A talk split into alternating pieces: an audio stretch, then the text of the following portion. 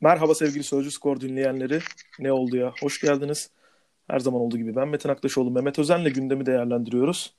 Gündemimiz çok çarpıcı bir gündem. Dün akşam, dün akşam dediğim aslında, dün akşam dediğim 23 Haziran akşamı e, şok bir haber geldi diyebiliriz. Fenerbahçe'de Veliko Obradoviç dönemi resmen sona erdi. Bekliyor muyduk Evet. böyle bir kararı? Görüşmeler olduğunu Ya- biliyorduk. Sözleşme Bir görüşmeleri. Ya aslında önce bir kötümserlik vardı. Hı hı. Sonra bir iyimserlik haline geldi. Evet. Evet bir anlaşılamıyordu durumu vardı. Ya bir türlü işte anlaşma sağlanamıyor. İşte bütçe mi küçülecek, büyüyecek mi, ne olacak, kalmak istiyor mu, istemiyor mu falan. Sonra işler düzeliyor gibi bilgiler gelmeye başladı. Hatta yani Hı hı. düzelme seviyesinin böyle tam zirvesindeyken aslında bir ayrılık kararı çıktı. O biraz belki de şok etti. Yani biraz başa dönersek e, Obradoviç'in yani basketbolda genelde futbol gibi olmuyor sözleşmeler. Opsiyonlu artı bir Hı hı. e, bir sözleşme var aslında. Yani her yani çok büyük bir baskı vardı Fenerbahçe yönetimi üzerinde. E, özellikle Fenerbahçe'nin basketbola e, yönelik basketbolu yakından takip eden taraftarları tarafından e, sosyal medyada hadi so, Obradoviç'te oturun yeni sözleşme önerin baskısı vardı. An, ama ve lakin aslında e, bir bir opsiyonu var. Yani bir sene daha aslında kontratı vardı. Hı hı. E, Obradoviç'te Fenerbahçe'nin ama bu opsiyonlu bir şey olduğu için oturup tekrar hani masaya oturup konuşulan bir Evet. e, durum Şunu olması gerekiyor. getirelim. Çünkü opsiyon kimin kimden yanaydı yani opsiyonu kullanma hakkı kimdeydi belki onu da. Şey yani e, iki tarafta Karşılıklı sözleşmeden opsiyon. çıkabiliyor Evet. Olduğunu gördük şu anda. Obradoviç çıkmış oldu. Hı hı. E, zaten kulübün ha- opsiyonlu hakkı olması lazım. Opsiyonlu bir e, ama e, basketbolda hani biz Devrim Demirel'le de bizim e, Sözcü gazetesi yazarımız. Sözcü Gazetesi yazarı ve bu konuların uzmanı Devrim'le de konuştuğumuzda o da bana açıklık getirdi. Sözleşmeler böyle yapılıyor ve biz e, hani futbolun dışında başka dinamikleri var bu konuların. E, Hı hı. ama öncesinden de bir iletişim zemini oluşturmak gerekiyor. Hı hı. E, bu iletişim zemininin e, çok sağlam e, olmadığını e, görüyoruz ve öyle olduğunu e, hissediyorduk. E, bunun nedenini tam. Yani futboldaki buhran mı, e, basketbolda çok yani yüksek bütçeli, iddialı bir kadro kurup sahada ya- sonuçların yansımamasının bir uzantısı mı?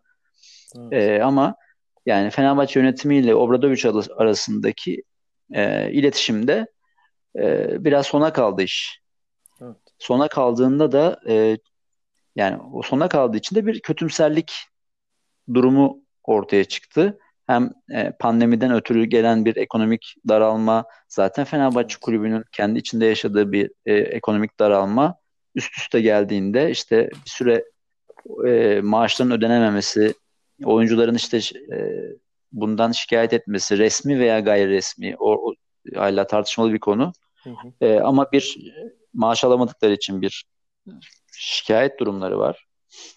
Evet. E, bunun yani Eurolig'e olmasa bile belli mecralarda dile getirildiği, hani bundan içeride ne kadar bir rahatsızlık verdiğini de bilmiyoruz ama bunlar hepsi bir üst üste gelen konular ve günün Evet, sonunda da de vardı tabii. Fenerbahçe yönetimiyle Obradoviç arasında bir masa kuruldu. Masa kurulduğu an itibariyle daha iyimser bir hava Evet. ortaya çıktı. Güzel fotoğraflar ortaya çıktı. E oradan da aslında karşılıklı bir mutabakata e, varıldığı sonucu ortaya çıktı. Ama ve lakin bir virgül koymuştu e, Obradoviç buna. Yani ben evet prensipte e, maaşımın azalmasına okeyim. E, maaş bütçelerinde indirim için e, yapılmasına, bazı oyuncularla ayrılması, ayrılmasına da tamamım. Ama ve lakin ben bir, bir Belgrad'a gideceğim, ailemle konuşacağım ve son kararımı öyle vereceğim Evet. demişti. Ama bu çok üzerine durulan bir cümle olmadı.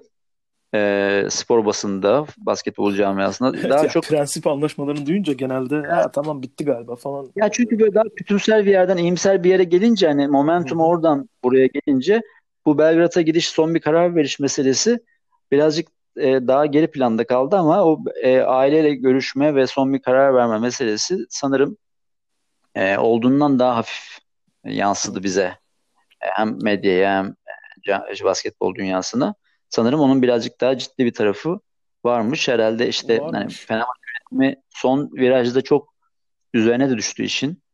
Ee, işte Ali Koç kendi o uçağa kadar e, uğurlaması vesairesi hani böyle e, hocayla sıcak ilişkiler e, son virajda olmasa da e, daha yakınlaşma oldu ancak e, oradan Zaten evet zaten hani e, Obradovic'in açıklamasına bakarsak e, geçtiğimiz hafta Başkanımız Ali Koç, Başkan Vekilimiz Semih Özsoy ve Genel Menajerimiz Maurizio Gerardini ile son derece sıcak ve güven veren görüşmeler gerçekleştirdim diyor açıklamasında. Daha sonra da işte Belgrad'a dönmem ve aile ortamında birkaç gün geçirerek karar almam noktasında kendileriyle mutabık kaldık diyor. Yani aslında varılan anlaşma ya ben Belgrad'a bir gideyim bir de ailemle görüşeyim anlaşmasıymış. bu anlaşmanın bu kısmı e, birazcık gölgede kaldı. Ben ailemle gideyim bir görüşeyim sanırım çok cid- ciddiye alınmadı. E, yani Fenerbahçe yönetimi onun ciddiyetinin farkındaymış belli ki ama e, bize yansıması öyle olmadı Evet. şeye e, basına ve işte basketbol camiasına yansıması pek öyle. Daha olumlu bir hava vardı.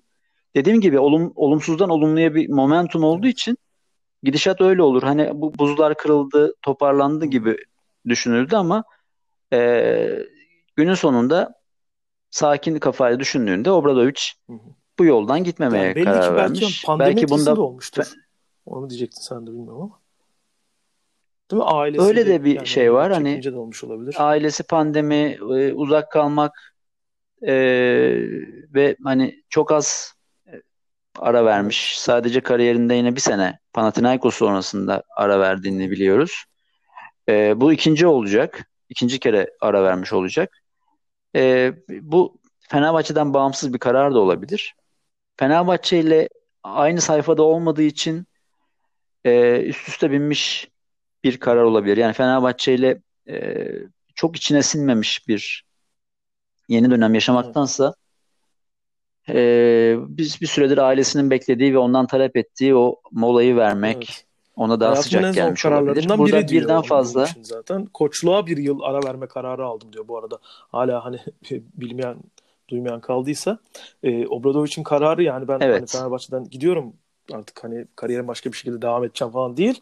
Yani ayrılıyoruz burada ama ben bir yıl ara vereceğim koçluğa. Benim olayım bu yani. Benim dinlenmem lazım gibi bir şey anlıyorum. Belki durup bakacak, basketbol E tabii bu dünyasına bakacak. Obradovic'in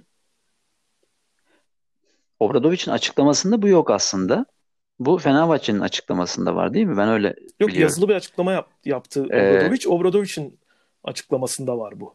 Sonuçta ailemle birlikte Ya bir yıl- hayatımın en zor kararlarından birini verdim ve koçluğa bir yıl ara verme kararı aldım diyor. Ha Obradovic. doğru tamam. Obradovic'in hı. açıklamasında var tamam. Çünkü Obradovic'in bir yandan hani başka e, Hı hı.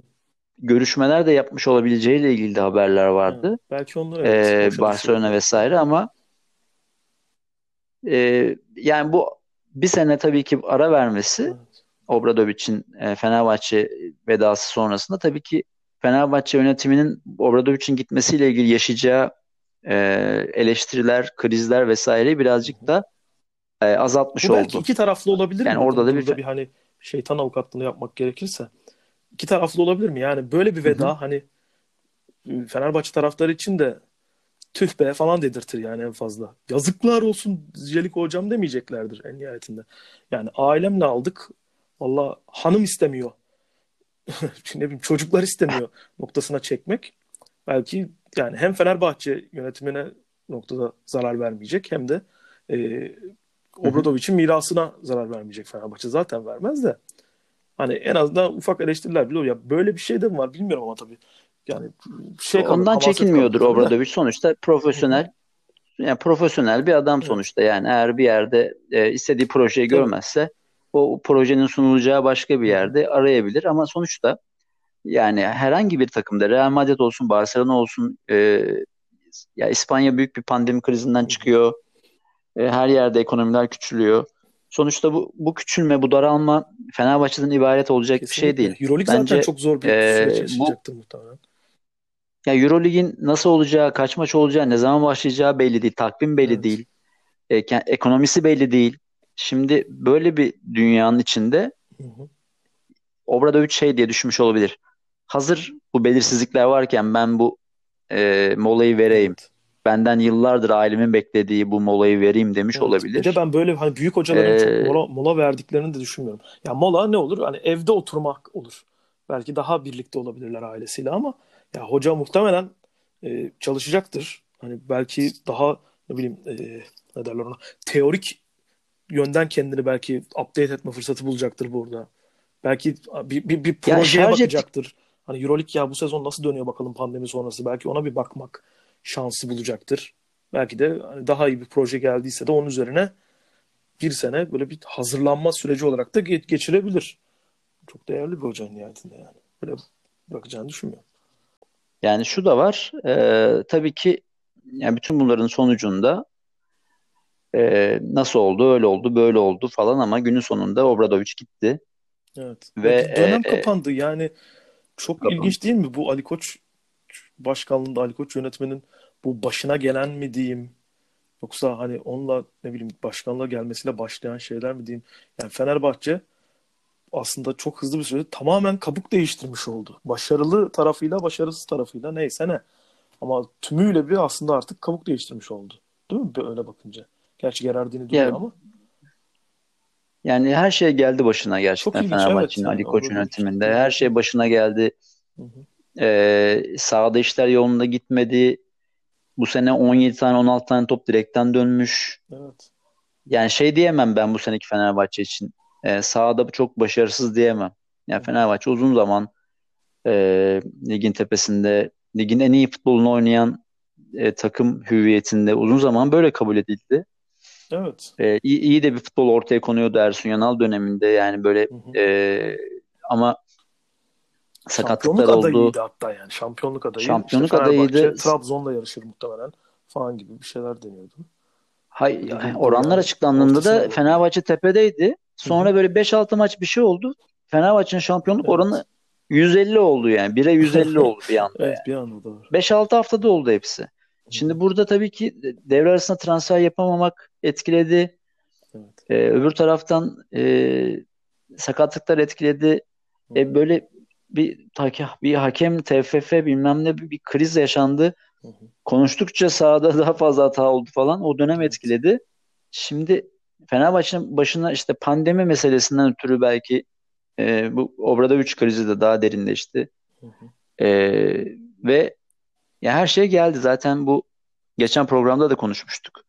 Yani Aziz Yıldırım sonrası e, geriye kalan enkazın büyüklüğünün ayarları bozmasıyla başlayan Evet. e, süreç sonrasında e, hatalar hataları doğurdu. Hataları kapatmak isterken yeni hatalar oldu. E, ortada olan tablonun da kötülüğü bunu etkiledi vesaire böyle Evet. Yani de şanssızlık ve kısmetsizlik yani de var. sanki bu yani teşbihte hata olmaz diyerek şey yapalım da sanki bu biraz kemoterapi sürecine benziyor yani.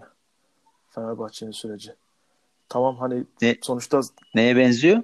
kemoterapi sürecine benziyor belki değil mi yani? Hem tamam bir kanserci, kanserli hücreyi atarken sağlıklı olan yerleriniz de hastalanır yani kemoterapi sürecinde. Hı hı. Aslında öyle bir süreç gibi geçiyor. Yani Ali Koç'un başkanlığa geldiğinden bu yana. Ya bir şekilde bundan kurtulacak Fenerbahçe gibi. Ya kurtulma yolunda mücadele veriyor ama Hı hı. tamamen de bir baştan aşağı bir değişim yaşayacak gibi duruyor yani şu an. Zaten görüyoruz, Ya müşahit tabii oluyoruz. ya şey açısından hani bir tedavi yönteminin e, etkileri açısından öyle de tabii şey yani, Hı yani hı. tabii ki futbol bu. Evet. Yani o hastalığın şeyle de teşbihte hata olmaz şeyinden yürüyorsun biliyorum. Ee, çok hani futboldaki dertleri hep hastalıklarla birleştirilir ya şeyde Evet, işte evet, doğru. fıtık etti bizi falan filan Evet. işte işte Fener işte Fenerbahçe Beşiktaş kanser Galatasaray bizi işte oldu kanser etti falan ama işte o jargon bir noktada şey oluyor tabii Ee, bizim aslında bunun oyun olduğunu unutmamıza bağlanıyor. Doğru. Ya ama, ama yani şey tarafında evet ee, bir şeyler düzeltelim derken etrafındaki bir sürü şey de bozuldu. Obradoviç hikayesi de günün sonunda e, bunlardan biri oldu. Bu Evet. bir kısmı bunun yönetimin e, kulübün dışında gelişmiş olabilir. Bir kısmı gerçekten hani pandemi artık herkesi etkiledi. Bütün ya- yapıları etkiledi. Evet. E bir taraftan da e, bir dönem bitti. Artık Evet ya Fenerbahçe yeni yani yeni döneme bakması biraz lazım. prestijli iş Euroleague'de mücadeleci olmak. Yani prestij işi ve prestijde de yani biraz harcama yapmanız gerekiyor. Belki hani bu yeni dönemde zaten çok sıkıntılı bir mali süreçinden içinden geçiyor Fenerbahçe. Hı. biraz lük, lüks de kaçmış olabilir açıkçası. Tamam böyle bir gelenek var. Taraftarlar da çok seviyor. Çok hani çok ne bileyim futbol taraftarından belki başka bir taraftar da var ya orada basketbol taraftarı çok büyük bir kitle oluştu Fenerbahçe. Bir de onları Evet. onlar için biraz can sıkıcı, moral bozucu olabilir ama yani Obradoviç de biraz bütçe antrenörü aynı zamanda. Onu da kabul etmek lazım. Yani iyi bir takım verirsiniz. Obradoviç'le hedef her zaman Euroleague şampiyonluğu falandır yani. Öyle bir ya bu sene de bir yapılanalım hocası çok olacağını düşünmüyorum ben Obradoviç'in. E, Sen olsan olur musun ki? Olmam yani. Şimdi Benim kariyerimde şimdi Mourinho- işte 8-9 tane ne bileyim işte şey Euroleague şampiyonluğu olmayabilirim. Olmamayı daha çok şey yaparım. Yani şöyle bir şey var. Düşünsene. Şimdi şeye benzetiyorum ben. Mourinho'ya benzetiyorum. Mourinho kendini vas yani vasat ortalama bir kadroyla Porto'yla kendini ispat etti. Ondan Evet. sonra hocalık konusunda rüştünü ispat ettikten sonra e, ve hep iyi kadrolar eline geldi. Ve Evet yani, yani elit teknik artık direktörler, dünyanın- elit antrenörler seviyesine girdi artık yani. Şimdi elit antrenör seviyesine yapılanıyoruz diyemezsin yani. Real Madrid için de Tabii canım sen hadi o al futbol menajerden ikincilikte Menemen Spor'u yukarı çıkar falan onlarla niye uğraşsın artık? Elit Tabii, antrenörler yıldız Evet. oyuncuları yönetmek konusunda e, kendilerini geliştirip ve bu konuda zaten uzmanlık Yani neredeyse e, CEO geliştirmiş olmuş insanlar. şeyler yani. CEO olmuş hocalar neredeyse yani artık. O seviyedeler. Çünkü ona da ihtiyaç var. Sen Real Madrid'in başına koyduğunda o Evet. egoları yönetmeye, yönetmeye ihtiyacı var. O, o öyle hocalar çok az. Şimdi o, Evet ya oyuncudan büyük hoca lazım oluyor bazen. Evet. Getirdiğin şeyde. Belki mesela en Şimdi- basit örnek biraz konudan sapmış olmayalım ama ne bileyim yani Paris Saint Germain örneği mesela. Yani e, tabii. Neymar, Mbappe falan gibi böyle bir tiplerin oradaki büyük egoların başına işte e, Unai Emery gelince ne bileyim işte Thomas Tuchel gelince falan bir yere kadar oluyor da o bir yer dediğimiz yani bir yerden sonrası dediğimiz o Şampiyonlar Ligi kazanmaya falan gelince iş orada daha başka bir şey gerekiyor belki. Ne bileyim. Tabii. Başka Burada bir şey oluyor. basketbolda da tabii ki Euroleague kazanmak için başka bir seviye. Şu anda mesela Messi'nin. Messi'nin bile egosunu yönetecek hoca e, krizi yaşıyor Barcelona. Doğru. Yani çok çok fazla e, Messi'nin elde, ipi ellerine aldığı sağlıksız bir yapılanma içinde Barcelona. Evet, Kesinlikle öyle. La Liga'da şampiyon oluyor mu? Oluyor. Hı. Ama oyuncu oyuncu olmalı. Hoca da hoca olmalı. Her zaman bu Maradona da olsa Messi de bence Messi gelmiş geçmiş en büyük futbolcu bana göre. Hı hı. Tartışılır. Ama top 5'te olduğu tartışılmıyordur herhalde. Ama kim olursa olsun oyuncu oyuncu olmalı. Hoca da hoca olmalı. Çizgiler önemli. Yani. LeBron yani LeBron James bunu yaşadı, bu bize yaşattı. Ben LeBron'u yani Michael Jordan'dan daha çok seviyorum. Ama LeBron James'in başında bir e, antrenör olamadı. Hep LeBron'un istediği e, ve LeBron'un paralelinde gidecek daha e, orta profil e, şeylerle, koçlarla çalıştırıldı e, LeBron ve, ve yani bütün payeyi de LeBron'a kalacak iş ama ne oldu o zaman da? LeBron'un hikayesinden bir Last Dance çıkmadı yani. çıkmadı. Evet. Şimdi öbür tarafa baktığında e, Michael Jordan e, daha büyük bir ego falan filan ama baktığında hocası vardı Chicago Bulls'un her zaman. Tabii canım. Tamam Phil egoları Jackson çok iyi yönetmeyi yani bilen Çok az adam değil yani Phil Jackson'da değil mi? yani Phil Jackson egoları çok iyi yönetmeyi bilen Evet. e, elit koç. O işte farkı o. Yani Chicago Bulls işte Last Dance Jordan'dan gıcık olduk falan filan hepsini bir yere geç, geçiyorum ama bu bunun bir belgesel haline gelmesinin sebebi oyuncu oyuncuydu. Koç da koçtu. Ha. Tabii. Yani Bunlardan general manager bilen bilmem hocaydı. Yani Phil Jackson. Onun e, zorbalığından da diyeyim Jordan'ın. Evet. Diğer adamların hani şeyinden de hani sevilmemesinden, sevilmesinden, iyi oyunculuğundan bundan faydalanan da oydu. Ne bileyim işte Kobe Shaq rekabetinden faydalanan da Lakers'ta yine Phil Jackson'dı. Ya bunları doğru Oyuncu- yönetebilen. Oyuncu evet tabii. bir oyuncu ben yani. Michael Michael Jordan gibi bir e, karakteri yani manyağı diyeceğim artık. Çünkü Evet. normal normal ruh halinde olan bir insandan bahsetmiyoruz ama onu özel kılan da o zaten yani. Kazanmakla ilgili kurduğu ilişki diğer bütün ilişkileri üzerine koymuş adam. Yani işte insan ilişkilerinin üzerinde her şeyin üzerinde kazanmakla ilgili bir ilişki kurmuş. Böyle bir insana e, kendisine saygı duydurtmuş evet. Phil Jackson. Bu acayip bir şey yani. Bu Doğru. böyle böyle olması lazım. Yani Messi'li Ronaldinho'lu bilmem nenin kadronun Guardiola'ya duyduğu saygı gibi bir şey. Ya Chelsea'de o e, yani Şampiyonlar Ligi kadrosunun o Abramovich'in deli gibi para harcadığı Chelsea kadrosunun Mourinho'ya e, duyduğu saygı gibi. E, hoca hoca olmalı. Oyuncu oyuncu olmalı. Obradovic'e dönersek Obradovic buranın hocası. Yani ne kadar büyük bir ego gelirse gelsin, ne kadar büyük bir yıldız gelirse gelsin Obradovic'e büyük saygı duyarak geliyor. Obradovic ile beraber çalışmak için geliyor. Hatta e, yani belki rakam pazarlığını yapmak daha kolay oluyor ki Obradovic ile beraber çalışma deneyimini kazanmak için. Yani Dekolo, e, bazı oyuncu da gelmiyordur. Dekolo konusunda öyleydi. Dekolo bunu kendi söylemişti. Evet. E, Fenerbahçe'ye geldikten sonra yani Obradovic ile çalışma fırsatı var ya ben niye kabul etmeyeyim ki böyle bir şey fırsatı? bir ha, şey. Korkmuyorlar işte. mıdır? Korkuyorlardır Obradovic'le çalışmaya. Ama ya bir... Yani ben de görsem kenarda Obradovic'i hocamı ben de korkarım. Ama istiyorlar hala çünkü bunlar evet. profesyonel atletler ve kendilerini geliştirme fırsatı olduğunda muhakkak bunu bir kere bu, bu yola gitmek istiyorlar. Eğer gerçekten kendilerini geliştirmekse. Sözü müydü? Bobby Jackson kim ya? Bobby Dixon'ın sözü müydü o? Yani Bobby e... Jackson seni andı. Sacramento evet. Kings. E, ya Jeliko Obradovic, yani Obradovic size bağırıyorsa emin ol ki yani sizi önemsiyordur.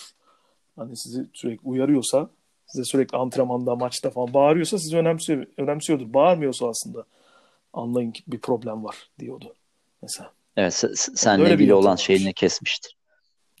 ya tartışılır tabii ki bu demoda bir yöntem midir, öyle midir, böyle midir çok tartışılıyor. Onun onun dışında bir şey bu söylediğimiz. Sonuçta bu e, yani Michael Jackson, özel... Jordan'la aslında aynı noktaya geliyor. Şimdi 9 tane Euroleague şampiyonluğun varsa bu tartışılmıyor. Michael Jordan da işte 6 tane NBA şampiyonluğu alınca o işte e, Steve Kerr attığı yumruk konuşulmaz yani. Daha az konuşulur en azından. İşte yıllar şey sonra 20-30 sene sonra konuşuluyor yani. Tabii. Evet işte. Şimdi Obradovic hiçbir şey kazanmayan bir adam olsa e, Euroleague şampiyonlukları, Final Four'lar vesaireler, kupalar olmasa evet. sağa sola bağıran bir manyak gibi bakılır ama öyle olmuyor işte. Başarı kazanmak bir sürü şeyin üstüne örten bir şey. E, o, ve o kazanmak için e, sanırım zaten benzer e, rekabetçi şeyler, e, evet. dürtülerden geliyor bu iş.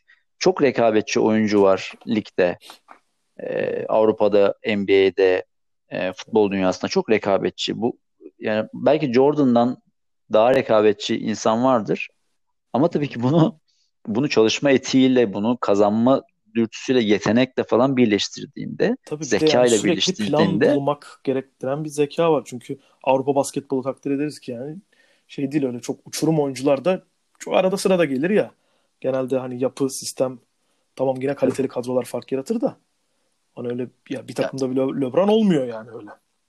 Ya bir de Avrupa'da Avrupa'da Final Four sistemi tabii ki saçma sapan bir şey olduğunu da altını çizmek lazım. Yani Fenerbahçe Fenerbahçe yani o e, 4 şey serisinde normal bir NBA gibi oynanacak 7 maçlık bir playoff serisinde bambaşka bir e, özgüvenle çıkabilirdi finallere ama Final Four baskısı tek maçlık e, bir şeyle eleniyor olmak o kadar bütün sezonun emeğinin. Evet, bütün sezonun emeği çok tamam Gerçekten. He- heyecanlı heyecanlı bir şey kabul ediyorum ama ya oyunun adaletine çok uygun değil. Çok seviliyor Final Four lafı çok böyle güzel bir laf falan ama abi öbür tarafta gerçekten bütün sezonun emeği, bütün en iyi takımın şampiyon olmasını beklersin ama o öyle olmuyor. Evet. İyi işte bir oyuncu çıkıp 50 50 sayı kaldırıp 50 sayı attığında paralize oluyor. Işte, işte, Olursun işte. yani böyledir.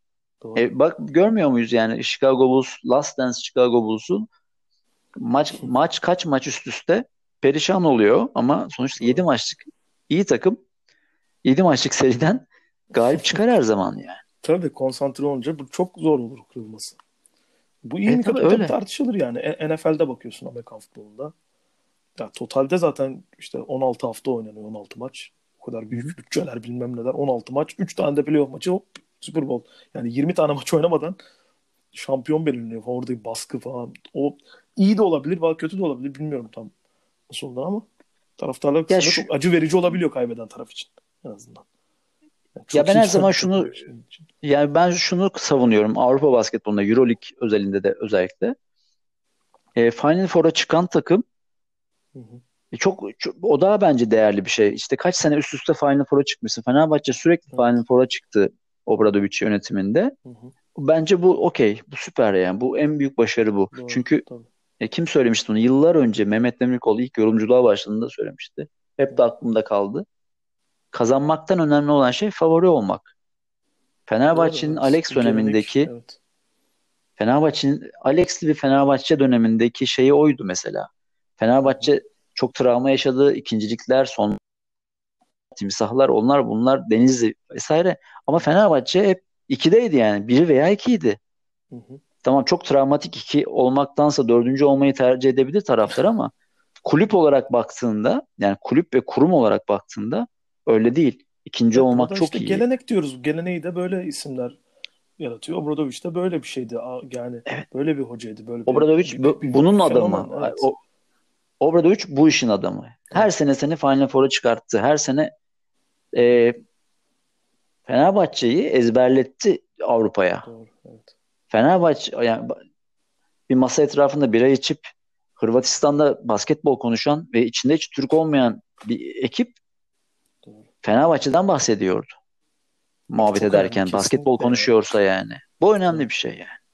Bu yani çok uzun yıllarca verilen verilmiş yani emekler sonucunda oluşuyor. O yüzden de çok değerli ya, yani. Evet. Aynı masada nasıl Efes'te konuşulacaksa bu nasıl bir uzun bir yolculuğun sonucuysa bu işler biraz böyle Tabii. oluyor. Fenerbahçe en azından yani şöyle bakabilir. Çok bence güzel hatırlayacaktır bu Obradovic günlerini. Üstüne koyarlar mı çok. daha mı kötü bilmiyorum. Şu an bilemiyoruz kimin geleceğine, kadrolar nasıl yapılanacağına bağlı ama ya şu an böyle bir kültür oluştu. Bu çok çok çok değerli yani. İşte bu devam edecek. Hı. Yoksa Obradovic'in gidişi e, bütçe kısıtlamasındaki o Hı. hamleyi birazcık daha radikal bir hale mi getirecek? Çünkü şey diyebiliyoruz yani Fenerbahçe'nin hedefi aslında 30 milyondan 12, 13, 14 milyonlara düşmek. Hı hı. Ama Obradovic'i tutabilmek için 20 milyona kadar çıkmışlardı. Aslında o 20 milyon bütçesi Obradovic kalsın bütçesi. Yani yeni Şimdi gelen baş antrenöre kal- verilip verilmeyecek mi? O da tabii bir tartışma konusu. Yeni gelen baş antrenöre bence 20 milyon verileceğini ben düşünmüyorum. Hı hı. Yani Yaskevicius falan filan belki senaryosunda ya, oralara çıkılma ihtimali ya. olabilir. Ama onun dışında yerli e, seçeneklerde vesaire daha e, ne bileyim Ufuk Sarıcı'dan bahsediliyor vesaire. Daha düşük kadrolarla, bütçelerle e, hikaye yaratmaya alışmış e, demin senin bahsettiğin şeye de gönderme oldu. E, isimler olursa ben daha mütevazi hani grupta bu sene Fenerbahçe'nin yaptığı gibi 6-7'lerde durup belki bir sürprizle çeyrek final oradan bir şeyler kovalayan bir e, şeye dönüşebilir. Böyle bir şeyde. Ya burada Gerardini'nin e, azından, rolü de çok önemli tabii değil mi? Şimdi Gerardini'nin Gerardini'nin rolü önemli. Gerardini'nin kaderi de önemli. Gerardini'nin kaderi de belli değil. Şimdi o, o kalacak mı? Gidecek mi? E, Fenerbahçe'nin personel gideri de çok fazla. Yani yanılmıyorsam e, 20'den fazla bir staff e, şeyde maaş bütçesi de bir yük. Onların da %50 azaltılması bekleniyor. Hı hı. E, bu da bir şey. Yani tercümanından, e, antrenöründen evet. malzemesine kadar bir o, bir de o, o, o da büyük. Hani en iyileriyle çalışacağını düşünürsek yani. E tabii şimdi bu 30 milyon içinde hepsi yani. bu hepsi bunun 30 milyon içinde 30 milyon hep bütün organizasyonun bütçesi aslında yani. Evet. Her şeyin bütçesi. Ee, ben Obradoviç gittikten sonra o 20 milyona düşür, düşürülen ve anlaşılan şeyin daha altında olunacağını düşünüyorum. E, bu Fenerbahçe'yi e, öbür tarafta banka borçlarını vesaire de rahatlatacaktır. Bu FF, FFP'yi doğrudan etkileyeceğini düşünmüyorum teknik olarak. Evet. Ama dolaylı olarak etkileyeceği konuşuluyor. E, çünkü hani sonuçta e, bankalar olan borçlar vesaireler bir şekilde e, muhasebe defterini etkilediği için dolaylı olarak etkileyecek. Evet. Ama e, günün sonunda e, Fenerbahçe bir vites düşürecek. Ha vites düşürmek demek saha içinde geri düşmek demek mi? Değil. Evet. Çünkü ya o, Fenerbahçe o, o tarihi bölünmezse çok kritik olur bence. Yani. Fenerbahçe'nin o evet. yani gelecek tabii baş antrenörüne de bağlı bir şey de bu. Onun vereceği mesajlara da bağlı bir şey. Evet. Yani çünkü çok müsait durum. Yani şu an sosyal medyada vay arkadaş bittik falan diyeceklerdir muhtemelen. Ama ne bileyim mesela yani e, Yasikevicius ismi falan böyle heyecanlandırıyor açıkçası. Hani o, o heyecanı yüksek tutup tutarsa eğer Fenerbahçe yönetimi kimse o havaya girmeyecektir bence. Yani. Ya bunu bir evet. kapatıyoruz hani patron çıldırdı kapatıyoruz değil de biraz hani yeniden başlıyoruz gibi görmek daha mantıklı bence. Yani. Yeniden başlıyoruz. Çok, çok faydalı Genç... en azından ben öyle düşünüyorum. Yani evet yeniden başlıyoruz ve e, yine çok iddialıyız. Hı hı. Bir yani şöyle bir şey vites düşürmek bu değil mi zaten? Vites düşürüyorsun, evet. devir yükseliyor ve bir geri atıp ileri fırlıyorsun. Bunu yapabilirsin. Hı hı. Bunu yapabilir Fenerbahçe ama dediğim gibi her şeyde e, ipler de sadece onların elinde değil yani. Sonuçta başka hocalarla anlaşılacak bir plan yapılacak, bir strateji konacak. Ee, öbür tarafta futbol buhranı var, aşılması gereken kolay şeyler değil. Öbür tarafta ödenmesi gereken maaşlar var. Yani, e, yani ne, ne yapmak istemiyorsun dersen hayatta şu an bana Fenerbahçe başkanı olmak istemiyorum. Ya. İstemem yani. çok çok zor bir koltuk. Çok uzun zamandır zor bir koltuk. Ee, yani Beşiktaş başkanlığı keza, Galatasaray başkanlığı keza. Evet. Ee, zor abi. Yani bu bu dönemler herhalde bu işleri yapmak için en zor dönemler. Ee, Fenerbahçe için bir tık daha zorlaştı. Bakalım Dedim ama işte bir şekilde açıkçası. bir şekilde yeni dönemde nasıl yöneteceklerine karar vermeleri lazım. Yani şunu da unutmamak lazım. Kağıt üstündeki en iyi Obradovic kadrosunu kurdular. Evet. Dekolo, Williams vesaire zaten çalışan bir kadroya. Sulukas'ın Datoma'nın üzerine hı hı. E, alternatifli şahane bir kadro kurdular. Ama o kadro o sinerji yaratmadı. dönemi oldu yani. Obradovic'in en kötü sezonu oldu. Evet. Yani etkisiz hafif kaldı diye. Çünkü en kötü. Kötü yani. Kötü. Sahadaki tabii. enerji ya de kötüydü. Bütçeye özellikle yani Euroleague takımlarıyla diğer takımlarla kıyaslarsak bütçeyi biraz şey Obradovic'in yani. takıma hakimiyetiyle ilgili bile bir soru işareti doğurdu yani şey. Evet. Soyunma odasına hakim gibi değildi Obradovic. Hı hı. Obradovic ilk defa oyuncularına e, maç sonu seslendi. Oyuncuları e, şey yaptı. Yani suçladı demek istemiyorum ama sorumluluğu onlara da attı. Evet. Birkaç kere yaptı bunu. İlk defa e, kenarda molalarda yıllar 7 sene sonunda ilk defa bu kadar sinirli gördük. Tabii ki Obradovic asabi bir insan onu biliyoruz da hani maç içinde hani ekstra ekstra artık böyle insanların ne oluyor artık hani Obradovic severlerin bile yani abartı bulduğu bir e, kontrol dışı şeyler oluştu. Çünkü o hakimiyeti kaybettiğini, soyunma odasındaki ahengin, harmoninin bozulduğunu gördük. Şunu şuraya geleceğim. Her zaman 30 milyon harcamak bu işin şeyi değil. 15 milyona daha iyi bir takım da kurabilirsin bu arada. Kesinlikle tabii. O yüzden bu bir şeylerin sonu olmayabilir. Bir şeylerin başlangıcı olabilir. Hı hı. Büyük kayıptır. Obradovic gitti hiçbir takıma geri dönmedi. Evet. Bugüne kadar. O yüzden Fenerbahçe'ye döneceğini düşünmüyorum. Hı hı. Ee, Balkanlar böyledir biraz. Yani o, o adımını geri atacağını düşünmüyorum. Ee, ama çok güzel anılar bıraktı. Bravo. Yani çok da şanslıydık onu. Türkiye'de bu kadar uzun yıllar takip ettik onun takımlarını gördük. Ee, yol açık olsun. Fenerbahçe'de buradan e, bu krizi bir fırsata çevirmeyi elinde bir fırsatı var aslında. Ne yapacaklarını göreceğiz. Merakla da bekliyoruz. Kesinlikle. Orada üç konusunu burada noktalayabiliriz. Buradan e, bir diğer gündem konusu, tartışılan konu olan e, Obradoviç'in hakkını vererek aslında biraz uzun konuştuk. Hakkı da budur zaten. E, hı hı. Diğer gündem konusuna geçelim. Bu e, Süper Lig'de 28. haftada e, Galatasaray Gaziantep maçında gördüğümüz bu 6 saniye kuralı. Aa öyle bir kural varmış ya dediğimiz olay. Evet. Nasıl bakmamız yani lazım uzun, buna? Yani bunu da uzun uzun konuşabiliriz ama Evet yani uzun uzun konuşabiliriz ama aslında kısa bir değerlendirmek de lazım aslında. Nasıl bakmak lazım buna? Çünkü teknik açıdan bakınca karar yanlış değil, hatalı bir karar değil. Ya bu işe Öyle üç düşünüyorum. tane bakış noktası var Metin. Bak ya, seninle de konuştuk daha önce. Evet. Hani aynı yerdeyiz zaten. Evet. Buna buna bakmanın üç tane yolu var. Bir tanesi şu. Taraftar olarak bakmak. Hı hı. Taraftar ola- olarak baktığında e, o noktayı değerlendiriyorsun. O anda o noktayı değerlendiriyorsun. Galatasaraylıysan e, ya kimseye çalmadın bu neye çalındı diyorsun, isyan ediyorsun. Bu taraftarlık noktası. Galatasaraylı olmayanlar ya kardeşim bu kural böyle 18 saniye tutmuş. Bunun doğrusu 6 3 kat tutmuş kardeşim oluyor. Şimdi bu taraftarlık noktası. Bu, bu işin bir de e, hakemlik noktası var. Evet.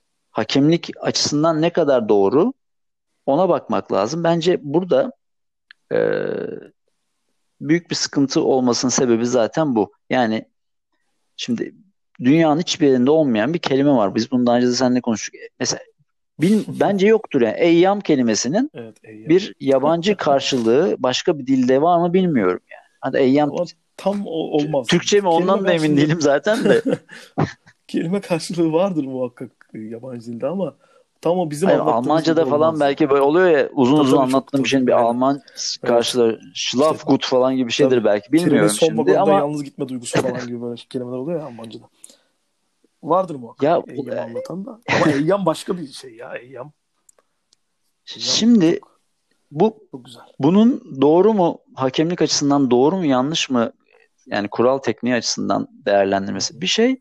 Bir de bu neden çalındı acaba?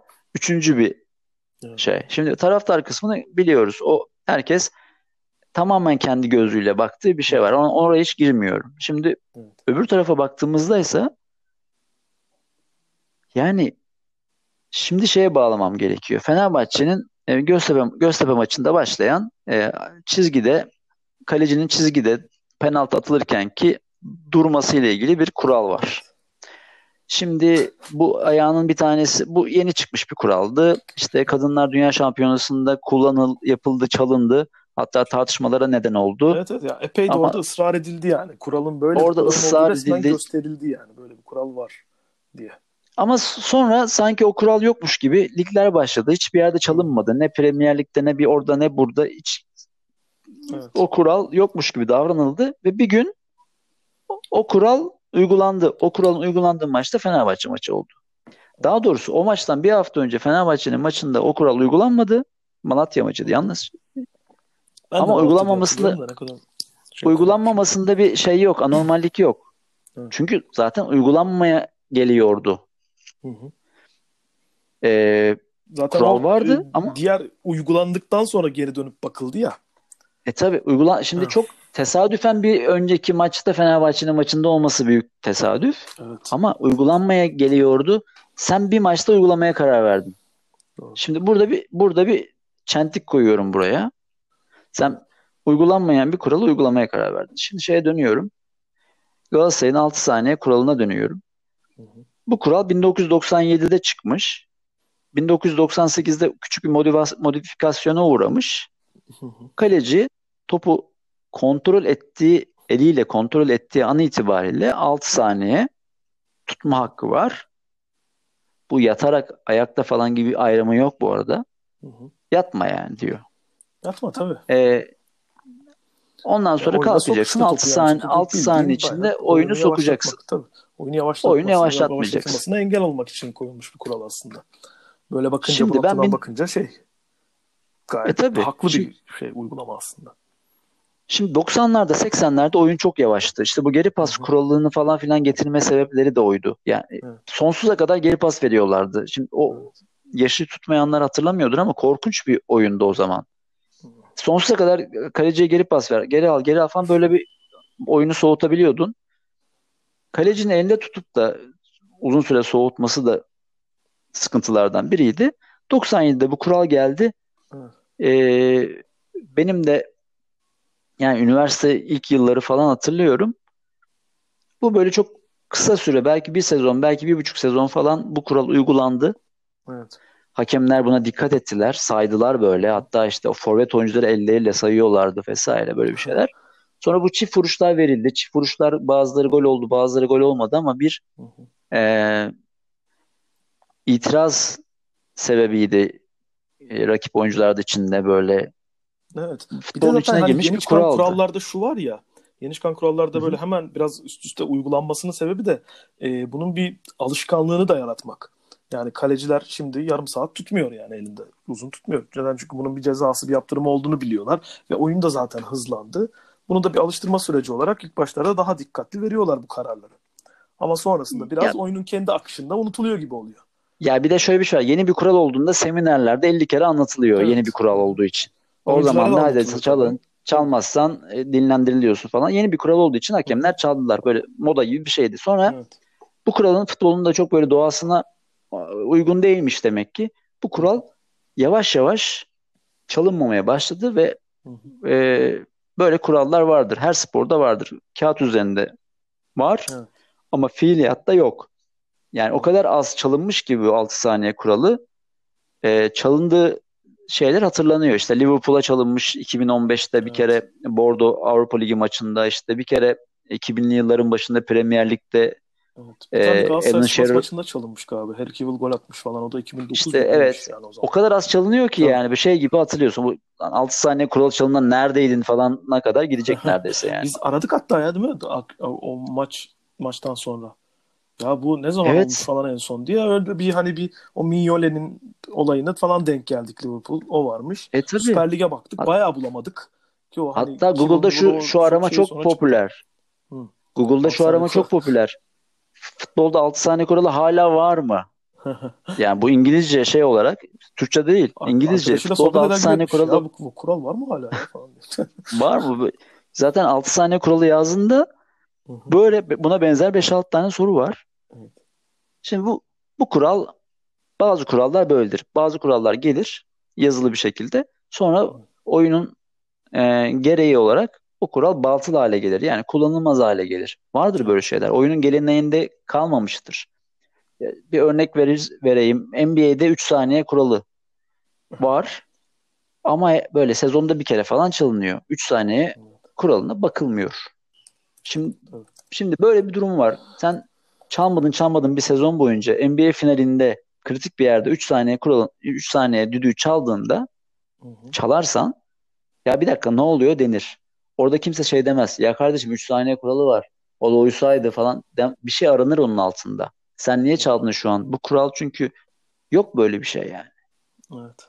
Şimdi bu, da- bu da bunun Ona gibi. Şimdi sen pen- diye tabii. Herkesin öyle 3 saniyesini çal Bu- saymaya çalıştı. O da ayrı bir şey yani. Bu seni şeyden kurtarmaz. Arkadaşım 6 saniyemiş, 18 saniye tutmuş. Ne tutmasaymış. Hı. Kural da böylemiş. Bu seni kurtarmıyor. Sen bunu neden çaldın şu an? Hı hı. Bu bu çalınan bir şey değildi. Çünkü Evet. yani biliyoruz ki şimdi bakmaya gerek bile yok. O, o kadar eminim yani. Hı hı. Bakmaya gerek bile yok. Dönelim bütün maçlara, bu sezon oynamış bütün maçlara bakalım. O 18 saniyeden kaç tane bulacağız? Evet Rıdvan Dilmen diyordu hatta şimdi o Galatasaray maçında o, o hakemin adını da hatırladım. Ay şey, hakemin adını da unuttum. Aslında güzel de bir şey. Alper Ulusoy. Alper Ulusoy muymuş? Ha. Son Ee, maçtaki Alper Ulusoy. Ha, Alper Ulusoy'un bir önceki maçına bakalım dedi Rıdvan Dilmen. 5 tane buluruz dedi 6 saniye kuralı ihlali. Bulmazsak ben ben de bırakırım dedi yorumculuğu. Abi çünkü Ama çok kolay yani. muhtemelen. Bulursun yani bakınca. 6 saniye Yani oyun kısa bir süre. abi yorumculuğu yorumculuğu bırakma tehdidi yapmak için en ideal konu bu. Çünkü Evet. imkansız yani. Başka herhangi bir şeyle şey yapamazsın. Bu kadar iddialı konuşmamak lazım. Ama bu konuda konuşabilirsin. Çünkü böyle abi, tutuyor tutuluyor yani 18 saniye Doğru. 6 saniye ile 18 saniye arasında o kadar 3 katı falan ama 10 saniye abi tutuluyor yani. O kadar uzun bir süre değil yani. Evet. Tutuluyor. Tabii canım zaten 18 saniye dendi diye zaten sonra. O 18 saniye tutmuş diyor. Maçı izlerken kim fark etti Allah aşkına yani o 18 saniye top, tuttuğunu. Zaten o şey. Tabii bir, bir de alıyor eline bekliyor işte arkadaşlarının ileri Hı gitmesi bekleniyor. Bunlar bunlar oyunun parçası haline geldi. Tamam. Evet. Şimdi bu kimsenin de zekasıyla şey yapmamak lazım. Çok oynamamak lazım. O yüzden Hı bu kuralı hiç ku- ku- kullanılmamış bir kuralı şimdi şey de demek lazım. Fenerbahçe'nin penaltı çizgi kuralında E, o zaman da bu şöyle tartışıldı. Arkadaşlar böyle bir kural var. Kural varsa uygulanacak tabii. Ya tamam kural var da mesele o değil. Kuralı herkese uygulamazsan eşit Evet. o zaman senin zaten orada bulunma nedenin olan adil olma konusunda e, baştan sen yani çok sak- sakat başlamış oluyorsun mesela. Tabii sen yani Şimdi- adaleti eşit, eşit bir şekilde dağıtmıyorsan insanlar da haliyle adaletsizlikte bir eşitlik ister yani. Bu çok doğal E, tabii. bir şey. Yani sormak da çok doğal hakkı yani. En, en doğal hakkı. Ona çalmadın, bana niye çaldın? Yüzde yüz Yani- haklı Galatasaray. Galatasaray bu da şey değil mesela yıllar önce Galatasaray'a çift vuruş verilmiş o zaman Galatasaray itiraz etmesin. Olmaz abi böyle bir şey. İtiraz edebilir Galatasaray. Galatasaray tarihindeki bütün yanlış kararlara bakılacak da Galatasaray'a bugün bir adaletsizlik yaptığında Galatasaray buna itiraz etmeyecek. Böyle bir şey olabilir mi Tabii yani? canım yani bu terazide değil bu, Bu yani. Böyle. kurumsal devamlılık bu değil. Yani o, o ne yapacak be atmayacak mıydı Kewell o şeyi o dönemde çalmış işte yani. Evet. Ee, Deniz Çoban çıktı o işte Ben Spor'ta ben hayatımda bir kere çaldım 6 saniye gözlemciden de azar işittim falan dedi. Bu böyle bir kuralmış demek ki yani. Evet. Yıllar önce 10 sene önce falan çaldım işte gözlemci de bana payladı beni falan dedi. Tabii. Şimdi Evet. bazı kurallar böyledir. Bazı kurallar kağıt üzerinde olur. Futbolun Ya doğası, cezası oyunun çok büyük doğasında değil mi ya? Kuralın da bir, bana bir garip geldi yani. Kaleci ceza sahası içinde tutacak topu. Ceza sahasının içinden çift vuruşla cezası bu olur mu ya? 18 saniye sallıyorum 6 saniyeden fazla top tuttun diye elinde. Ne bileyim kaleciye Penaltı sarı kart ver yani. bir şey ver yani. Artık millet de biliyor yani ben e, geçmişte daha az gol oluyordu çift vuruşta ceza sahası çift vuruşlarında ama artık daha yüksek o yüzdeyle falan oluyordur. Bak mesela hani e, ne oldu? Kalk, başladı pozisyon tuttu penaltı oldu mesela yani. Ne bileyim. Ya bir kaotik bir şey oluyor. Zaten elle oynama her şeye bakılıyor. Ya vur Allah ne verdiyse girer tutar birinin eline çarpar koluna çarpar. Bir şey olur belki penaltı olur ne bileyim yani. Yani böyle Ya- saçma bir kuralın cezası çok ağır bence. Bence de çok ağır. Yani bu e, ceza sahasında elle çarpan toplar çift vuruş Ya ne bileyim, olmalı. orta sahada takım at- hakem atışıyla diğer takım başlasın falan gibi bir şey olsa daha mantıklı olur yani. Başlattığın Sarı şey ver ya direkt sarı Ha, ver. yani Zaten evet. kaleciye sarı versen kaleciye sarı versen kaleci zaten bunu bir daha yapamaz. Evet benim Ver aklıma direkt geç. şey gelmişti. Ya bu Allah Allah kalecilere bir sarı kart çıkartılıyordu. O neyin sebebi? O, ya, o neyin sonucunda oluyordu falan diye düşündüm. Ona benzettim çünkü. Biraz meğersem şeymiş o yani e, out atışlarında falan böyle gecikirse. E, ona da o zaman çift vuruş ver.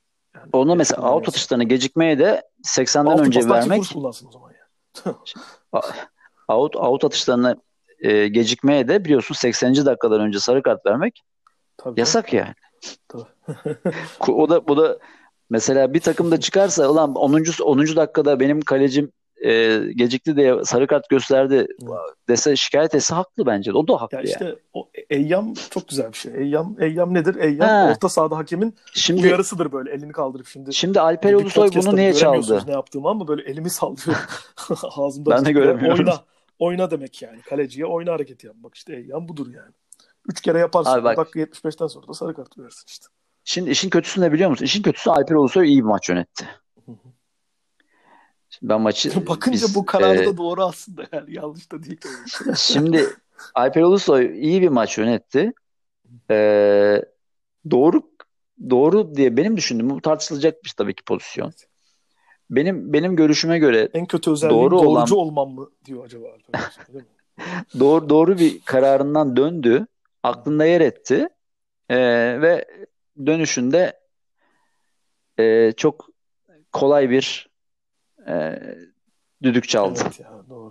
Şimdi tabii şimdi onu da. Şimdi Jimmy Durmaz'ın pozisyonu var. ya şöyle bir şey var. Şimdi Alper Ulusoy zaten şimdi bir şey var ya ben kötü niyet arıyorum falan filan işte hakem Galatasaray'ı şey yaptı da sistematik bir şey var Galatasaray'ı sistemden çıkartmak istiyorlar falan. Ya bir dakika. Eğer Alper Ulusoy Galatasaray'ı bu maçı kazanmamasını istiyor olsaydı e, Jimmy Durmaz'ın pozisyonda e, bakardı giderdi. Ben faal görmedim kardeşim der. Golde Nizami derdi. Zaten faal görse bile çok o kadar geri gidilmesi futbolun doğasına var protokolüne uygun mu değil mi? O da çok tartışılıyor. Ta Ee, orada rakip olan Çünkü. Deniz Çoban'la Güntekin Onay yine e, yayıncı kuruluşta bunu uzun uzun tartıştılar ve e, Deniz Çoban'ın yorumu e, bu kadar geri gidilmesinin VAR protokolüne de uygun olmadığı ama kale, işte hakeme bu konuda çok subjektif bir yorum payı bırakıldığı.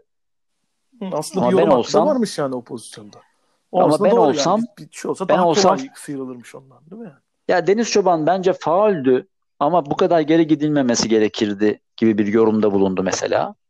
Ee, bana göre e, Jimmy Durmaz kendisini çok kolay bıraktı ama e, bu pozisyondan %99'u çalındığı için evet. yani savunma oyuncusunun şey ya da işte e, korner bayrağında po, poposunu dönen oyuncunun böyle kendini yere bıraktığında otomatik faal çalındığı için çalınmaması bir infial yarattı. Yine alışkanlıklar ve gerçekler. Ama günün sonunda e, o aklında kaldı Alper Ulusoy'un. Evet, doğru, Kenarda Cüneyt Çakır olması da. olmasına rağmen. Şimdi orada başka bir faktör de var. Vardı Cüneyt Çakır var. Şimdi Cüneyt Çakır e, yani futbol tarihimizin en önemli hakemi. Evet. En kariyerlisi en azından. Evet. e, onun kadar Dünya Kupası Şampiyonlar Ligi maçı bu kadar önemli maç yönetmiş bir ismimiz yok. Şimdi Şimdi kenarda yok, evet. o Alper Alpercim gel bir pozisyona bak. Jimmy'nin pozisyonuna bak. Dediğinde Alper Ulusoy Jimmy Durmaz'ın korner bayrağı pozisyonu Alper Ulusoy'un 3 metre önünde oldu. Gördü, inanmadı, devam etti. Pozisyon gitti. Ee, bir sürü şey oldu. Sonunda gol oldu. Ama yani bazı şeyler böyle yüzde 90 yüzde 10 olmayabilir. Yüzde 60 yüzde 40 da olabilir. O Cüneyt Çakır'ın sen bir daha bak şeyi bütün algısını değiştirmiş olabilir. Doğru. Ve zaten bu, Vardan bu o pozisyon... biraz. Bir de zaten hani Cüneyt Çakır olması da var orada. Yani onun da bir etkisi var. Ama Bence Cüneyt Çakır haricinde herhangi birisi olsaydı bence Cüneyt Çakır haricinde herhangi biri olsaydı yani ne yani onun e, değişmeyebilirdi karar gibi geliyor bana. Onu değiştirdi. İçinde bir soru işareti kaldı. Ve o soru işaretini e, anormal ve doğal bulmadığımız bir karar buna işte eyyam diyoruz. Kendi içinde artıyı eksi yapma, telafi etme, e, kendi kafasındaki bir şeyi bir şekilde düzeltme şeyi olarak bir evet, karar verdi. TDK'da karşılığı da eyyam çıkıyor değil mi? Şey. evet. TDK'da çıkıyor mu bilmiyorum ama. e, ve bu karar bu kararı bu neden oldu yani. Olabilir. Olabilir. Bizim e, hakemler üzerinde kurduğumuz baskı, hakemler hakemlerin e, maç sonunda olası bir şekilde e, kariyer sonlandırabilecek kadar e, yaratacağımız olası krizler. Düdük astırıyoruz ya sürekli. düdük asılma meselesi. İşte Astım ne bileyim Trabzon maçından Trabzon maçını yönetiyorsan Hı. mesela ben hakem olsam Trabzon maçını yönetiyorsam ya maç sonunda Ali Ağaoğlu'nun benimle ilgili söyleyeceği o şeyleri duymak istemeyebilirim yani. Veya Fatih Terim'in hedef hedef tahtası olmak istemeyebilirim. Semih Özsoy'un hedefinde olmak istemeyebilirim. Kim var Beşiktaş'ta şu an aklıma gelmedi. Sergen beni iğne, iğnelemesin. O Sergen o kadar hiç hakem konuşması yapmıyor. Hakkını yemeyeyim. Ama bu dönem dönem her takım için oluyor. Şimdi ben bunu bizde bizde bunlar çok üst perdeden oluyor. Ve son canım, dakikada bir, go bir gole karar vermek çat diye. abi son dakikada bir gole karar vermek şampiyonluk yarışı da bu kadar yakınken ve ligin sonuna bu kadar yaklaşmışken hakemin üzerindeki bu e, işte MHK'de hakemlerin arkasında bu kadar e, sağlam durmuyorken hı hı. abi zor. Şimdi burada bir hakemi eyyama götüren, kafasında bir şeyleri eşitlemeye götüren veya doğru bildiğini çalmasını engelleyen faktörler bir sürü şey ama en büyük faktör bizim yarattığımız atmosfer. Evet. Yani biz tabii biz de yaratıyoruz. Yani. Spor medyası olarak biz de yaratıyoruz. Spor yöneticileri en büyük tabii ki payı onlarda. Onlar yaratıyorlar. Ve e, Alper Ulusoy iyi yönettiği bir maçta. Çok da zor bir maçtı. Gerçekten. Yani bir hakemin başına gelebilecek en bütün %50 %50 kararlar oldu. Evet, evet. Yani bir sürü bir sürü hakem şanssızlığı diyeceğimiz iş oldu. Bence onların altından iyi kalkmıştı. Ama, Ama işte Türkiye'de bir, ma- bir maçtan sağ çıkmak hakem olarak çok zor. Çok zor. Yani Kesinlikle biz yani. Çok bu, büyük bir faktörmüş gibi görüyoruz. Sürekli bir oyun var, sürekli bir adaletsizlik inancı var. E, bir çözümü de yok gibi yani. En azından şimdilik yok. Yoksa şey konuşulmuyor işte de, maç oynanırken de konuştuk. Sonrasında da konuştuk. Yani tamam çift vuruş verdi de orada gitti sekti kadar orada penaltıyı yaptırdı yani. Onu hani konuşmuyoruz oradaki yani ne bileyim o Tabii çift vuruş gol olmadı amatörce, ki. Amatörce müdahaleyi konuşmuyoruz da işte o kararı işte zaten niye verdi ki vermeseydi falan. O noktaya geliyoruz yani onu konuşuyoruz. Ya bu daha Çünkü büyük konuşarak... bir olarak görüyoruz bunu yani. O garip.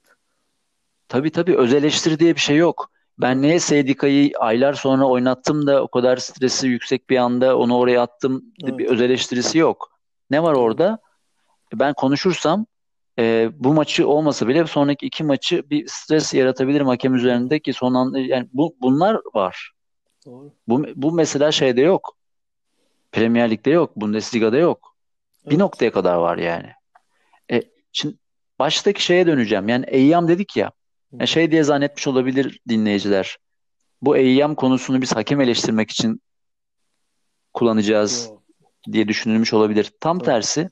Onu biz yapsaydık hakemlerin, Eyyam yapmış olurduk işte. Onu da. Biz yani. evet. hakemler Eyyam hakemler Eyyam yapma durumunda kalıyorlarsa bizim oluşturduğumuz futbol atmosferinden kaynaklanıyor. Doğru. Biz de suçluyuz. Medya olarak, spor medyası olarak. En büyük Hı-hı. kabahat yöneticilerde, birazcık da futbolcularda. Evet. Ve e, bunun bu şekilde olduğu sürece ve biz sürekli hakem yemeye, e, hakem üzerinde ölüm kalım baskısı. O bıraksın, o bir daha şey yapmasın, o, onu bizim maçımıza vermeyin, bunu vermeyin. İşte ne böyle konuştukça olmuyor. Yani Cüneyt, Cüneyt Çakır yani, falan. Yani Cüneyt Çakır kötü maç yönetiyor Türkiye'de sürekli. Bunun daha ötesi var mı ya? Yani o Cüneyt Çakır hayatında her türlü baskıyı göğüslüyor. Yani Manchester City Tottenham maçının son dakikasında var monitörüne bir saniye bakacak o, o monitöre bir saniye bakacak özgüveni var. Evet. Bir saniye bakıp kararını verecek Hı. ve kararın yanlış olduğu konuşuluyor vesaire. Yani o çok tartışmalı bir karar veriyor. Hı hı. Ama biliyor ki arkasındaki kurum UEFA yani o Cüneyt Çakır'ın yeteneklerine güveniyor. Hata yapacağını biliyor. Hı. Ama dünyanın en büyük şeyinde sahnesinde çok daha özgüvenli, çok daha stres yönetimi yüksek bir Cüneyt Çakır görüyoruz. Her şeyin üstesinden gelebilirmiş gibi geliyor bana o Cüneyt evet, yani Çakır izlediğimde. Orada kurum var yani. Orada bir o marka her şeyin üzerinde. O, o marka her takımın parçası olduğu, her hakemin, her taraftarın, her işte yayıncının, e, organizasyon yapısının, işte yöneticilerin de dahil olduğu bir marka. Yani bizde mesela o yüzden şeyde benim hani savunduğum bir şeydir bu. E, Premier Lig'de neden daha az tartışma oluyor? Çünkü Premier Lig ta- takımların yönettiği ve hakemleri falan da hani kendilerinin seçtiği bir şey. Belki ne bileyim e, Kulüpler e, Birliği yönetse Süper Ligi veya hakemleri Kulüpler Birliği atasa bu kadar daha yüksek sesle konuşamazlar belki yani. E, tabii doğru. O, yani böyle her şey yani zaten yapıya kur, kurum yapı. Yani. TFF'ye inanç yok ki Futbol Federasyonu'na. Öyle olmayınca onun hiçbir kurumuna inanç yok. Bakıyorsunuz ki adam yani ne bileyim normalde e, esnaf olan bir adam yani işte hukuk müşavirliği falan eleştiriyor. TFF hukuk müşavirliği, PFDK'yı falan eleştiriyor. Yani sen bunu bu kadar kurumların dibini de bilmene bir şey yapmaya gerek yok ki yani sağlam yapı olsa bunu merak etmezsin yani. Diye düşünüyorum. Çok farklı, çok evet. gereksiz yerlerle uğraşıyoruz yani. Gereksiz konularla. Bilmiyorum ne zaman düzelecek ama. Evet. Yani çok söylediğin şey çok doğru, çok isabetli bir yerden bağladım bence. Yani bu yap, yapının yarattığı güvensizlik yani güya özerk olan bir yapı evet. ama realde özerk olmayan ve bir sürü ilişki ilişki yumağı içinde sürekli savrulan bir yapı, futbol yapısı. TFF yapısı da öyle. Her geçen gün bu ilişki üzerine kurulmuş şeyler e, daha dengesiz hale geliyor. Ve sürekli bu işin baş aktörleri sürekli başka baş aktörlerden şikayet ediyor. Bizim evet, zekamızla sürekli bir dalga geçme durumu var. Ve burada da ne oluyor? E, sağ içi aktörlerden hakemler kurban seçiliyor. İşte e, yani ya düdüğü astırılıyor. Düdüğü astırılmasa bile ast, ama astırılır ve kariyerimi kaybederim. Burada e, Evet. güzel bir gelir kaynağı hakemlik önemli e, bir ekonomik şey e, Tabii hakemler açısından. profesyonelleşti bir de yani. Bazı hakemlerimiz profesyonel biliyorsun. Çok ciddi paralar kazanılıyor. Şimdi Tabii. onu, onu da kaybetmemek için e, daha orta yoldan gitme var. Daha ortadan gitmek de eşittir Tabii eyyam canım yani. ya Biz MHK'nın ne zaman değişeceğini bilmiyor ya ben şimdi ona şey yaparsam MHK değişirse bana ne olur falan. Yani bu şeylere girmek e, zorunda kalıyor hakemler e, on, günün sonunda e, biz futbol oyununu sadece e, hakemden ibaret, hakem kararlarından ibaret, yukarıda birilerinin oyun kukla oynattığı bir şeyden ibaret bir şeymiş gibi bir hava oluşuyor. E, bu oluş bu oluşumun gerçekten iki tane sebebi var. Bizim yarattığımız kendi başarısızlığını kabul etmeme e, durumu ve yansıtma, hakemler üzerinde büyük baskı kurarak bunu yansıtmak. Öbür tarafta da işte yapıyı böyle kurmak. Yani yapıyı e, çok kırılgan, futbolun kendi aktörlerinin dışında e, özerk olmayan, e, ilişki yumağı içinde bir şey yani içinde içinde siyasetin de girdiği falan bir şeye sokmak. E bu da bir güvensizlik evet. yaratıyor. Kesinlikle. yani. E, güvensizlik yarattığında bir ilk maddeye dönüyorsun. O güvensizlik yarattığında bu sefer ilk parmağın gösterildiği şey hakemler oluyor. Yani en en günahsız olan şey e, alan aslında. Yani. Yani herhalde hakemlerin hakemlerle hiç hiç sıfır empati kuruyoruz biz bu konularda. Hiç sıfır. Sıfır empati kuruyoruz. Dünyanın en büyük, en manyakça işi yani hakemlik Türkiye'de bence. Yani Tamam. Yani destekçisi evet hiçbir şey yok yani. iyi paralar kazanıyorlar. Gerçekten iyi paralar kazanıyorlar. Yani sürekli maç yöneten Süper Lig hakemleri. Ama gerçekten yapılacak iş değil. Deli işi yani. Ya bir bakıyorsun Ve bir hak ediyorlar bu paraları. her takımın taraftarı yazıyor işte ya bu adam bucu sallıyorum işte e, ne bileyim Alper Ulusoy. Ya Alper Ulusoy da Fenerliymiş. Yok ya Galatasaraylıymış. Yok hani Galatasaraylı yazıyor ki hayır o kardeşim o Beşiktaşlı falan gibi böyle manasız manasız böyle herkes birbirine atıyor adamın ne olduğu belli değil. Yani E kimseden de bir çünkü de taraftara destek de bulamıyor, bir öyle şey de yapamıyor. Arkasındaki kurum dediğimiz gibi hep konuştuğumuz gibi MHK sağlam değil, sağlam bir yapı değil. Bu hakemleri ne bileyim konuşturmuyoruz, konuşmuyorlar adamlar hiç yani ne bir röportaj verebiliyorlar, ne bir şey yapabiliyorlar, ne bir derdini anlatabiliyorlar. 40 yılda bir işte Cüneyt Çakır çıkıp işte Acun'un programına şarkı falan söylüyor o da yani Cüneyt Çakır olduğu için falan. Fırat da garip yani. söyledi. Fırat Aydınus da mı söylemiş? Tamam. Şarkı söyledi O evet. büyük üçlü Bülent Yıldırım gitmeseydi o da bu sene söylerdi. Ama e, ya gerçekten e, ve taraftarını da önüne atmış oluyorsun. Ve Tabii. taraftar da bunu satın alıyor çünkü Çok basit. Ya çok kolay lokma yani daha kolay yani onu satın almak. Evet. E, kendi kendi şeyinde e, kendi çemberinde olan şeyi suçlayarak hayat geçmiyor çünkü.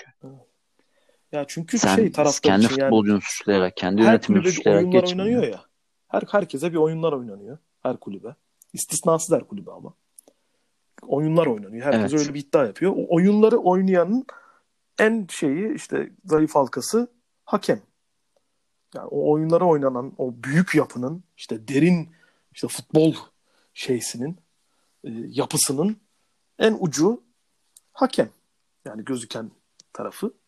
Ona çok rahat saldırabiliyorsun yani. Onu koruyan da bir şey Bir de. Öyle. bir de mesela yani Türkiye'de en çok şampiyon olan takım kim? Galatasaray. Galatasaray evet. Son iki yılın şampiyonu kim? Galatasaray. Galatasaray tabii. Yani son iki yıldır en çok hakemden şikayet eden takımlar kim? Fenerbahçe ile beraber Galatasaray.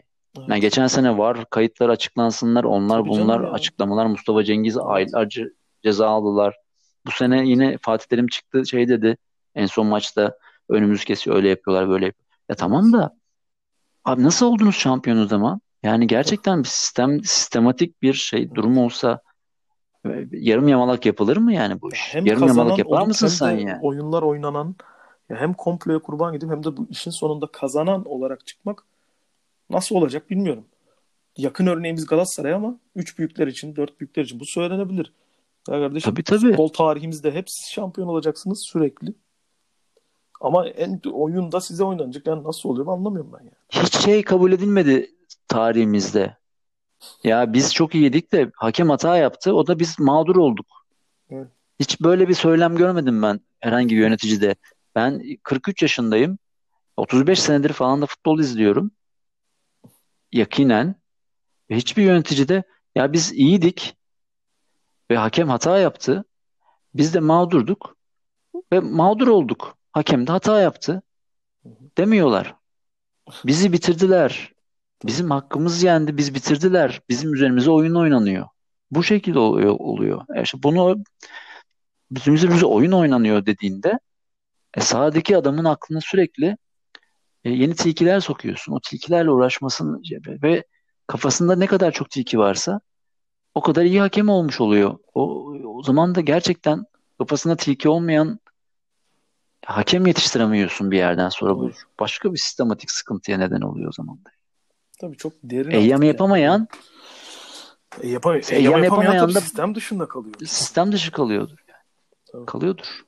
Evet. Ee, bu diyelim bu mevzuda sonsuza kadar konuşulabilecek bir şey ama Evet. yani Biliyorsunuz sonuçta seyircilerimiz de biliyordur uygulamamız- yani hak- hakem hakkında konuşmayı sevmediğimizi biliyordur değil mi bence seyirciler? Bugüne kadar hakem hakkında hiç konuşmadım çünkü hakemleri övemiyorsun yani. Evet Hakem, yani. hakemlerin hakkını veremiyorsun. Hakemler hakkında hiç konuşmadım bugüne kadar. Çünkü hakemleri ö- översem ve hakemlerin e, uğradığı haksızlıkları söylersen sen tepki görüyorsun. O yüzden hakemler hakkında hiç bugüne kadar konuşmadım. Ama işte şu anda zaten yani kaçıncı dakikaya geldik. Buralara kadar gelirse şey dinleyicilerimiz şaşıracaklar yani. Çünkü biz Ya hake- hakemler hakkında konuşmayı sevmiyoruz yani biliyordur herkes. ilk defa konuşuyorum. İlk defa hakemler hakkında hiç konuşmam. Evet. Evet. Ben Evet, genelde hakemlere yönelik dünyanın en büyük yalanı yani. hani kelime oyunu üzerinden dönecek olursak hakemler hakkında değil de biraz daha hakemlere yönelik konuşuluyor hep yani. Sistem yani tamam tekrar girmek istemiyorum girse bir, bir saat daha konuşacağız üzerine ama bir, bir saat. neyse girmeyeyim hadi. Hadi söyle söyle. Ya şey diyorum e, sistem içinde bu sefer hakemleri övsen de şey oluyor bu sefer yani tırnak içinde bir şey itiraf etmiş oluyorsun. Aa bak gördün mü hakemi övdü. Tamam işte bunlar da şey oluyor. Bir de üzerine şampiyon falan olursan değme yani aman.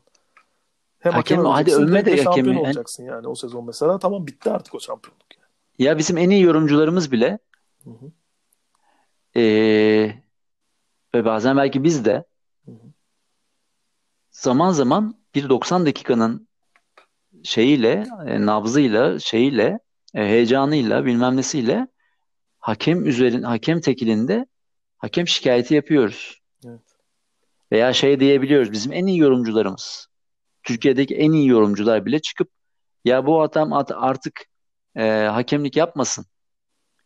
E, yakışıklı dizide oynasın falan filan kim dedi? Demirkol, Mehmet Demirkol demiş olabilir ki benim Ha dede dede. En beğendiğim, Mete Kalkavan benim en- Mete Kalkavan için miydi? e, Halis Özkaya için demişti Evet, ki evet, ben de evet. hiç beğenmiyorum kendisini. Hı. Ama ve lakin yani e, Bu noktayı Bizim- biliyor değil mi herkes yani? Çok bir, ilginç.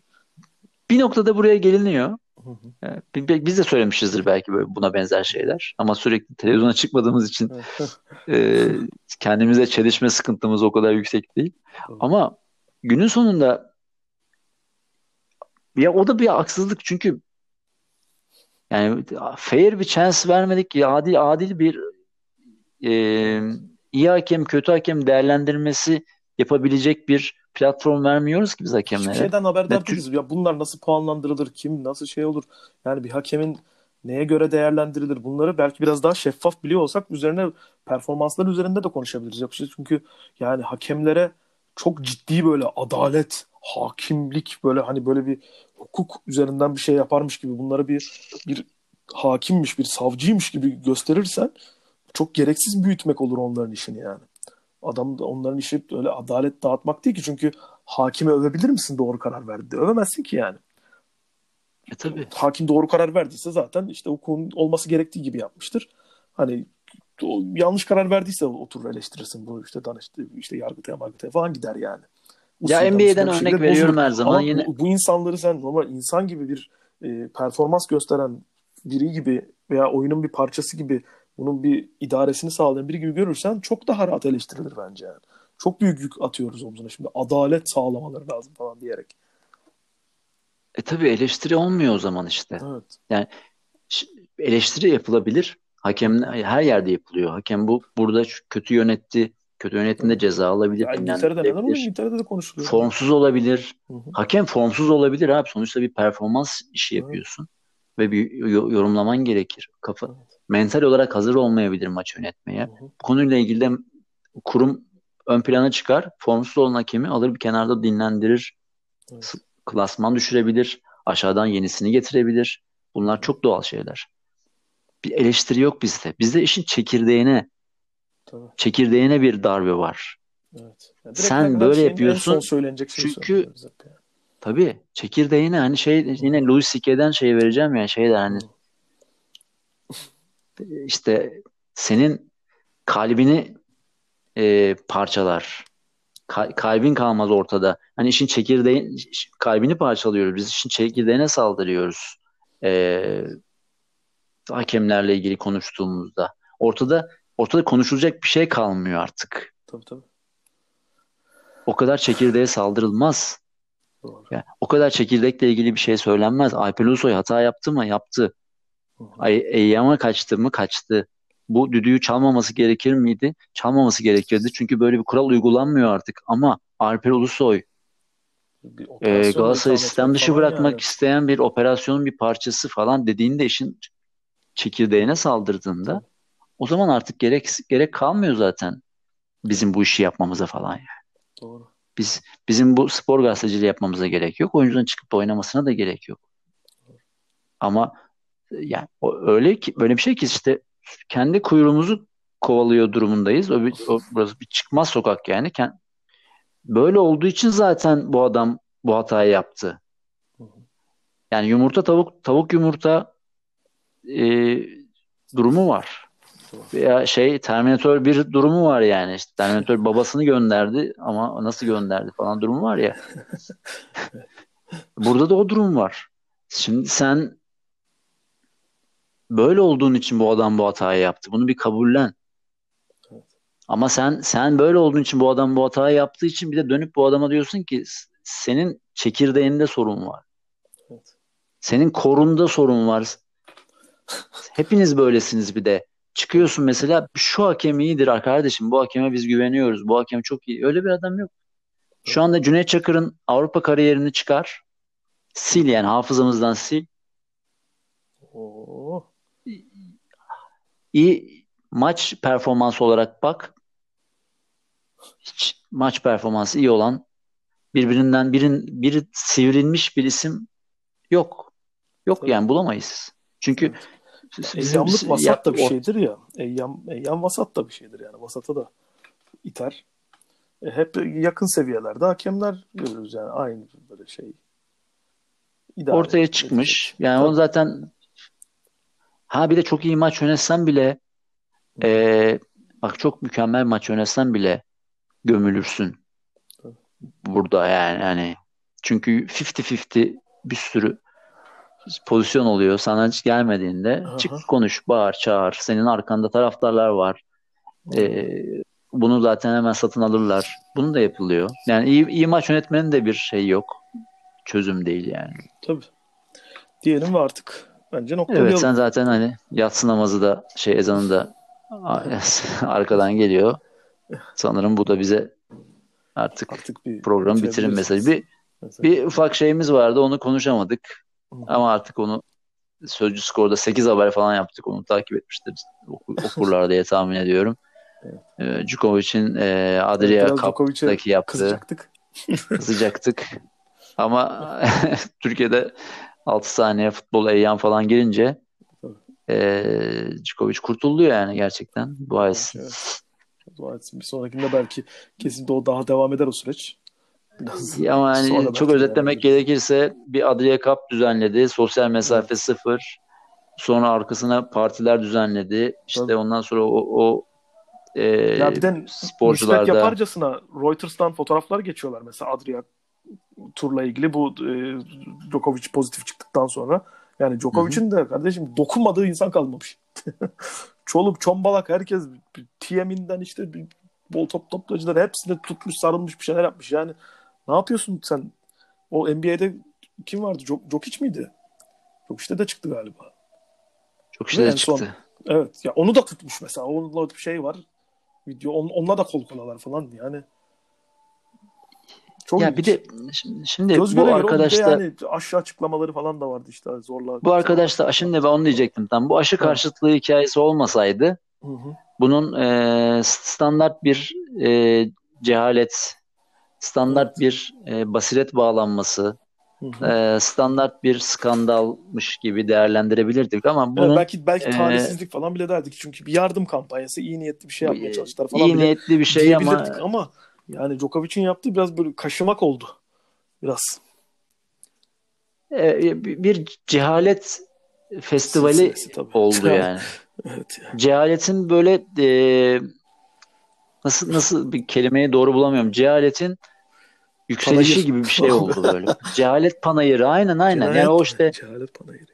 ce- cehalet panayırı, ce- cehaletin yükselişi, Ya çok güzel tartışma festivali, karna- olurmuş yani. Cenayet, cehalet karnavalı. Mesela bütün tartışma programlarının Evet, adı olabilir cehalet Türkiye'de. panayırı. Nasıl bu cehalet panayırı şahane bir Türkiye'de haber programı şey olabilir haber kanallarında. Çünkü öyle nasıl sonlara geldik buraya kadar kimse gelmez diye rahat rahat konuşuyorum. Yani öyle geçiyor yani. Şimdi e, ailesi çıkıyor, babası çıkıyor, saçma saçma şeyler söylüyor. Evet. E, bu bir aile boyu bir şeylik var. E, Ya bir de cehalet durumu ABD var. açığın oynanacak olmasına kalkıp ya bunu böyle şey olur mu falan deyip sonra bu, bu durumlara düşülmesi totalde böyle bir ya o kadar saçma ki yani ellerine yüzlerine bulaştırdılar. Tenis camiası Ya- gerçekten de temiz çıkıyordu bunun içinden. Hani hiç öyle bir e, en azından yüksek level oyuncularda falan böyle bir şey gör, görülmemiştir, rastlanmamıştı. Tam da dönülmeye hazırlanıyordu. Abi temas Djokovic sporu değil bir kere çıktı. ya. Bitmedi yani işte e, Joric de çıktı. Bir de Grigor Dimitrov da çıktı. Bunlar yani dünya 19. biri, biri dünya 29. falan böyle. Biri Djokovic de bir numara. Dünyada bir numara. Ya bir de bir şey söyleyeceğim. Bunlar sporcu falan vesaire tamam. Evet. Ama şimdi bu çocuklar var.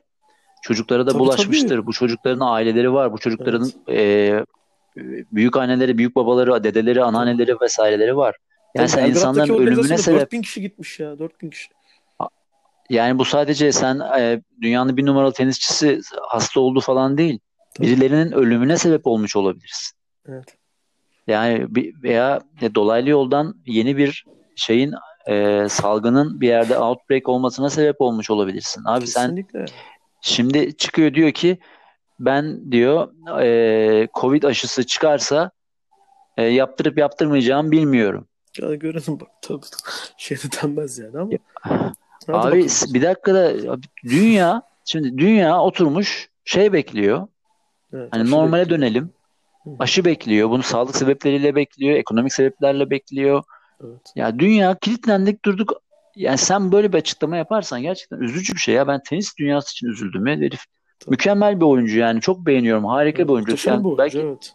tenis tarihinin en iyi oyuncularından bir tanesi. Yani Evet. e, onun yapabildiklerini yapabilen, bu kadar komple, bu kadar eksiksiz yapabilen çok az oyuncu gördüm ben. Evet. E, belki de görmedik yani. Hep güçlü olan taraflarıyla ön plana çıkan yıldız oyuncular gördük. Evet. Her şey, her tarafı güçlü olan çok az oyuncu belki de yok. Tabii canım Şimdi- yok. Herkesin bir Sen şeyi var. Aşil, aş, aşili var. sen ne hakkın sen yok. ne hakkın Evet. var abi?